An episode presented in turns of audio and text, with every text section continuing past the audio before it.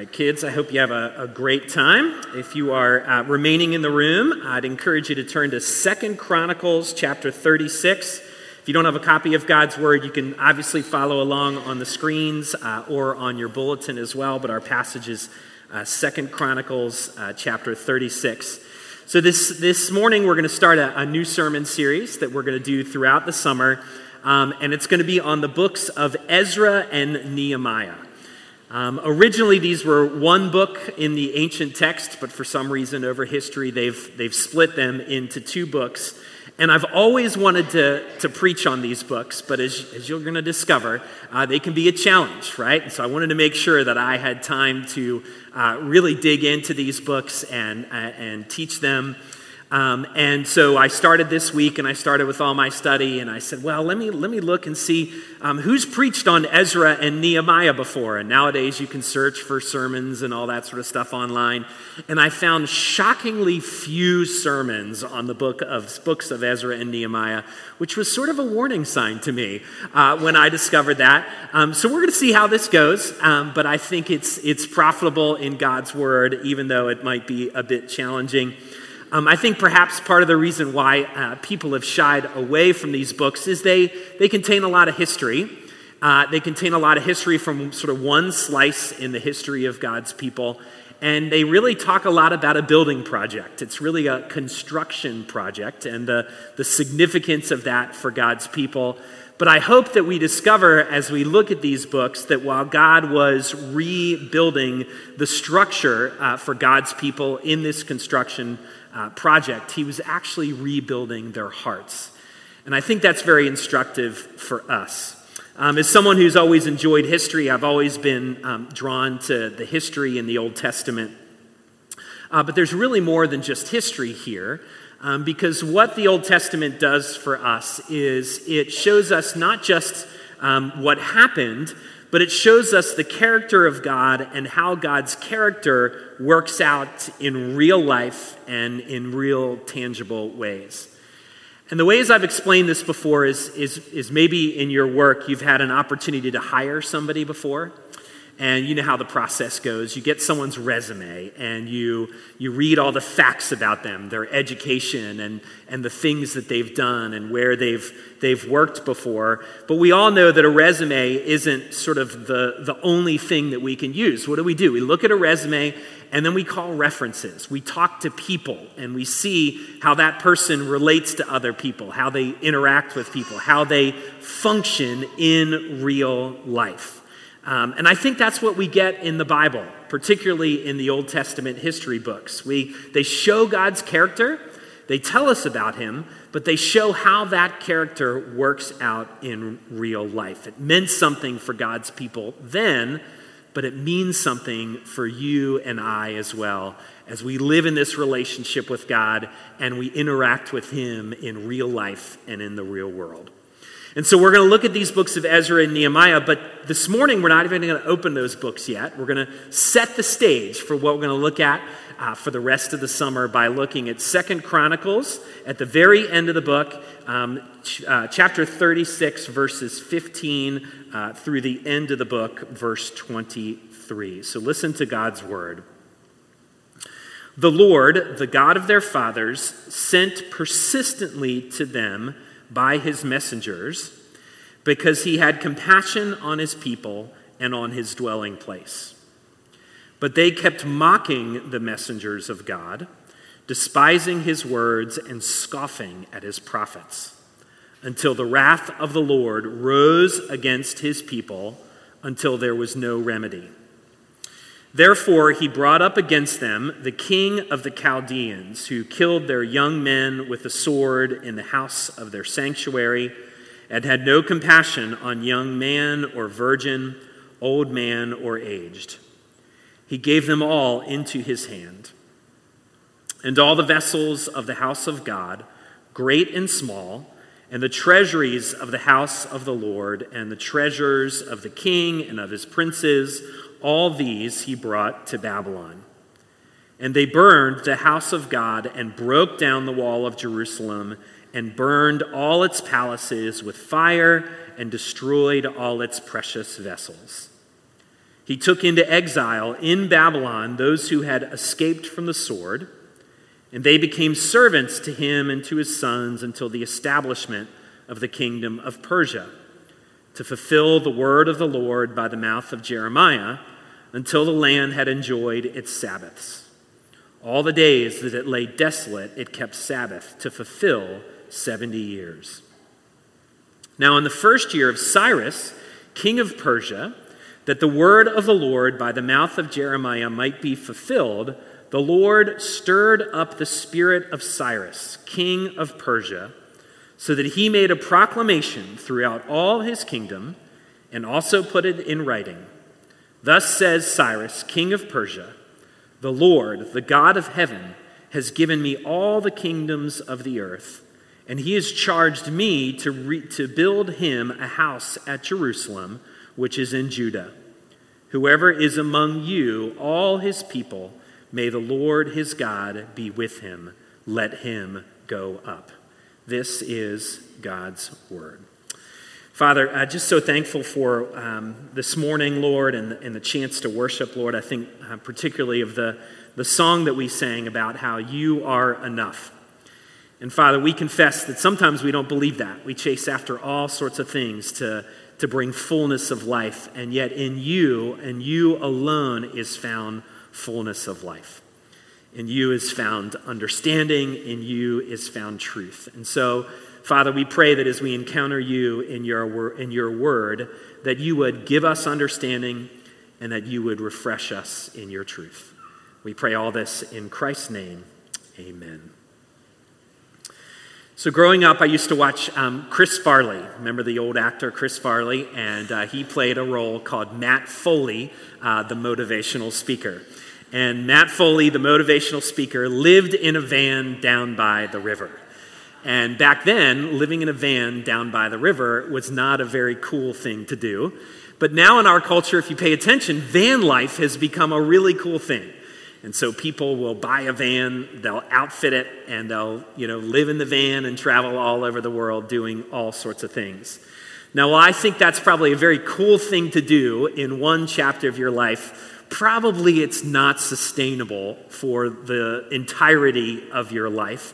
Um, at some point, we all at, settle down. At some point, we all put roots down. And I actually believe that there's significance to the places in which we choose to live, and even a spiritual significance to the places where we choose to live and where we put roots down. We build memories, we build experiences in places, we build networks of relationships in all of those places. And that's why we all instinctively know that there's a difference between a house and a home, right? A house is a place, it's a thing. A home is a place where we establish memories and relationships, and it's tied to all sorts of emotions. And all sorts of places have significance for us, not just homes, but spiritual significance. I remember years ago, uh, I had a, a, parishioner who was starting to come to church, and, and uh, she came up to me after church one Sunday. She said, You know what I love about this church? She said, I love that we worship in folding chairs. And I said, Really? We were, you, that's what you really said. I don't ever want us to get pews. I love that we worship in folding chairs. Let's never change that. And I said, Well, what makes you like folding chairs so much? She said, Well, I came to faith in a church where we worshiped in folding chairs. And so for her, there was a spiritual significance to place and to folding chairs because she looked back at where she came to faith in Christ. Well, for God's people in the Old Testament, there was significance of place, and the most spiritually significant place for God's people for hundreds of years was the city of Jerusalem and the temple at the very center of that city. This was the center of gravity for God's people. This was the, the city of David, and at the very center of it was the, the magnificence, uh, the magnificence of, of Solomon's temple, right there in the middle. This was the, the place where God dwelt with humanity. So, for God's people, you want to interact with God, you wanted to experience Him, you went to Jerusalem and you went to the temple. But as our passage reminds us, there was a chapter, this dark chapter in Israel's history, where that city and where that temple laid in absolute ruins. The walls of the city had been destroyed, the temple itself had been destroyed. All the religious and golden vessels that were a part of the temple and temple worship had been pillaged and taken to other pagan temples throughout the world, and the majority of the city's population had been deported and exiled. When Ezra and Nehemiah open up, when these books start up, it's decades later, the city is laying in ruins, and the question becomes how will God rebuild this city? And in the process, how will God rebuild the hearts of his people? So, what I want us to see this morning is really three things from our passage. The first is that um, the Lord sanctifies, the second is that the Lord uh, sustains, and finally, the Lord stirs. Rarely do you get alliteration in a sermon from me, but you get it this morning. The Lord stains, uh, sanctifies, the Lord uh, sustains, and the Lord stirs. And I hope what we'll see is what, of true, what is true of God's people in this particular moment, what is true for them then, can also be true about God's movement in our hearts today. So let's start by looking at the Lord sanctifies. And we don't use that word sanctify a whole lot in our world, but it actually means to refine or to make holy. And so, in the case of God's people, this sanctifying process went through uh, many years. And uh, really, what you discover if you read through the Old Testament at all is that it was particularly difficult for God's people over all of those years. If you start at the beginning, you start all the way back with Abraham and Moses. One of the things you discover is that God um, chose to, a certain people to have a very special relationship with. And it was the, they were called the Hebrews at one point, the Israelites at other points, the Jewish people at other points, all the same people. But what you discover is that God had a unique relationship with them. It wasn't an exclusive relationship, but it was a unique one. And God wanted these people to demonstrate to the rest of the world what a relationship with God looked like. At one point, these people are, are given a promised land. And if you've read the Old Testament, you know stories about it. And Jerusalem becomes their capital city. And the temple of Solomon was at the very center of this capital city, and it was the very center of their worship. And over the years, they became a very prosperous nation at one point, probably the most significant and powerful nation, uh, nation in the ancient world. But their prosperity got to them. In their prosperity, they forgot about God, um, they rebelled against God, they ignored the cries of the poor and oppressed in their midst. Um, they ignored injustice around them, even contributed to it or promoted it. Uh, they treated the law of God flippantly, not very much, caring for it very much. They worshiped uh, other gods of other nations that were around them. And so, for hundreds of years, God would send them prophets, and those prophets would warn them. Uh, the prophets would correct them, trying always to sort of draw them back to God. But what we see is they ignored the prophets, they mocked the prophets. Sometimes they would even kill the prophets until we come to verse 15 of our passage this morning, where it says, Until the wrath of God arose against his people, until there was no remedy. You see, for centuries, God had displayed his compassion, his long suffering with this people. He persisted with them, he strove with them. But now their sanctification, their process of becoming holy and becoming more refined, now their sanctification would need to take a very painful turn. They'd ignored God's prophets, so he would need to get their attention in another way. And those of you that are parents, you know that we can only warn our kids about discipline for so long until that discipline finally needs to come. And so we come to verse 17 where it says, Therefore he, speaking about God, brought up against them the king of the Chaldeans, who killed their young men with the sword in the, in the house of their sanctuary. And had no compassion on uh, young man or virgin, old man or aged. He gave them all into his hand. What's this talking about? Well, it's talking about the Babylonian Empire who came in and conquered Israel and Judah, God's people. In the process, this, this foreign king uh, destroyed their temple. He destroyed the city of Jerusalem. Um, he raped, he killed, he pillaged, he deported thousands of God's people all over the distinct corners of the Babylonian Empire.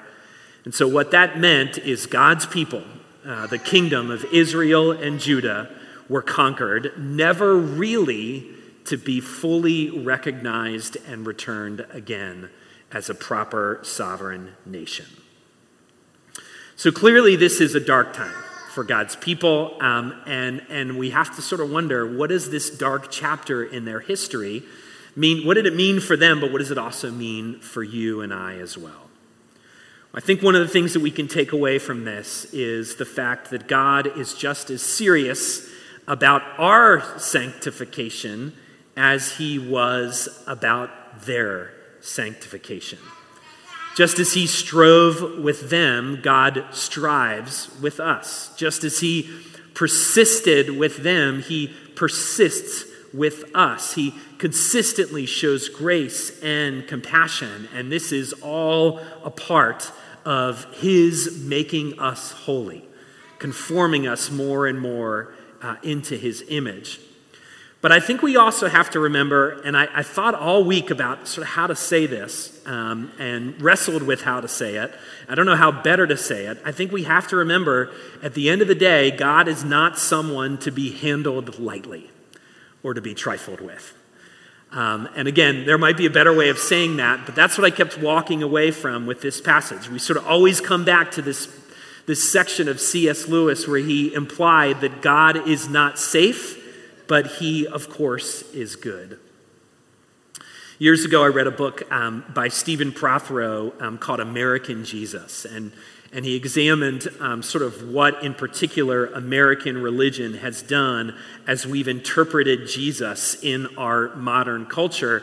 And he, he, the, the big illustration he came up with is, is we've fashioned Jesus into our buddy, we've made God into our buddy. And what he meant by that is when we approach God, we often want to make him into our image rather than conform to his. We want to make God fit our agenda rather than trying to fit his. We want him to rubber stamp our goals and, and our desires for our own life. We, we want to talk about his love, but we forget that part of his love is discipline. And so we ignore books like Ezra and Nehemiah because how could God do this? How could God bring about such calamity to a certain people? But, friends, we have to take God as he is presented to us in the scriptures. He is a God who sanctifies, he is not safe, but he is good. But one of the things we cannot mistake God's sanctification for is God giving up. That's not what this means. In fact, it means quite the opposite. Because what our passage shows us is it proves to us that yes, God does sanctify, but he also sustains. The Lord sustains.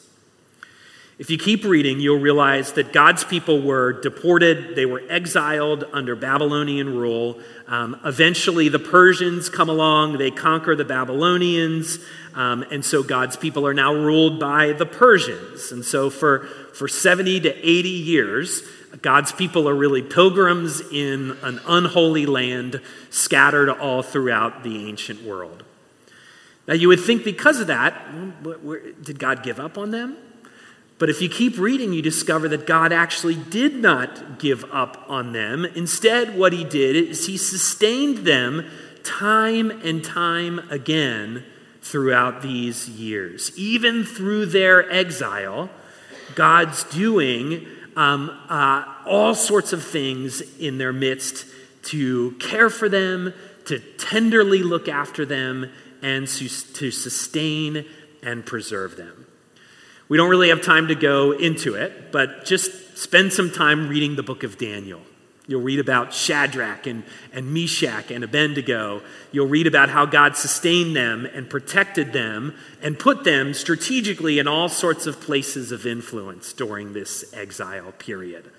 You can read the book of Esther, and you can read about how God used Esther um, uh, to protect Israel from annihilation under the hands of the Persian kings. You can read about all the prophets that God sent to his people, even during this exile people, all the while caring tenderly for them, sustaining them, and preserving them. So even in the most difficult times, God is sustaining them and protecting his people. How many times did our parents remind us of their love, even in the midst of their discipline. It's as if God is saying, Yes, Israel, uh, this exile, it's your own doing. It's your own mess. It's the consequence of your consistent rebellion, but I'm going to sustain you and I'm going to walk with you through it. Why? Because I love you and I cherish you and I'm going to tenderly care for you every step of the way. Friends, I think this is a great reminder that, that we all go through difficult times. Uh, we go through points in our lives where we feel like uh, we're in the midst of ruins, that our lives have been shattered in the midst of ruins that are all around us. And sometimes that happens randomly, sometimes it's our own doing. We've ruined our own lives, but regardless, know that God will never give up on you. He sanctifies you, and He will sustain you every single step of the way. Lastly, I want us to see here that not only does the Lord sanctify, not only does He sustain, but the Lord stirs. The Lord stirs. There's this beautiful verse in the book of Proverbs that says this The king's heart is a stream of water in the hand of the Lord. Just think about that image for a little bit. The king's heart is a stream of water in the hand of the Lord. He turns it wherever he will. In our story, we've, we talk about Nebuchadnezzar, we talk about the Babylonians. They were the most powerful empire in the ancient world at this time, and yet God was directing the hearts of even this pagan king and this pagan emperor every single step of the way. In the books of Daniel and Esther, you see God using his people to influence the heart of these pagan kings. God is directing, working behind the scenes, directing the heart of these kings and their empires. But God wasn't done. Because in verse 22 of our passage, he says this Now, in the first year of Cyrus, king of Persia, that the word of the Lord by the mouth of Jeremiah might be fulfilled, the Lord stirred up the spirit of Cyrus, king of Persia, so that he made a proclamation. You see, the Persians were introduced to the, here. They're, they're a bigger and badder empire than the Babylonians even were. And at one point, they come in and they conquer the Babylonians, and Cyrus is installed as the king of this massive empire. But what do we see here? Now it's time for God to stir the heart of this king for the sake of God's people. It was time for God's people to be released. It was time for God's people to return back and to rebuild what was lost. Now, history tells us that this was the practice of Persian rulers. And so you can go back through history and you can see that, that Persian rulers gave uh, those they conquered the freedom to reestablish their religion, reestablish their places of worship, reestablish their temples. The only catch was that if, the, if they were allowed to do so, they had to pray for the Persian king. And so Cyrus allows God's people to do this as long as they would pray for him. And he figured if I can get the gods of all these people on my side, things will be good and the people will like me. So this was part of the practice of these Persian kings to do this. But that's not the real reason why they did this. The real reason is that God was behind it all. God was behind the scenes, stirring the heart of these pagan kings. It wasn't just political strategy, it was part of the plans and the purposes of God. And so the Lord sanctifies, the Lord sustains, and the Lord stirs.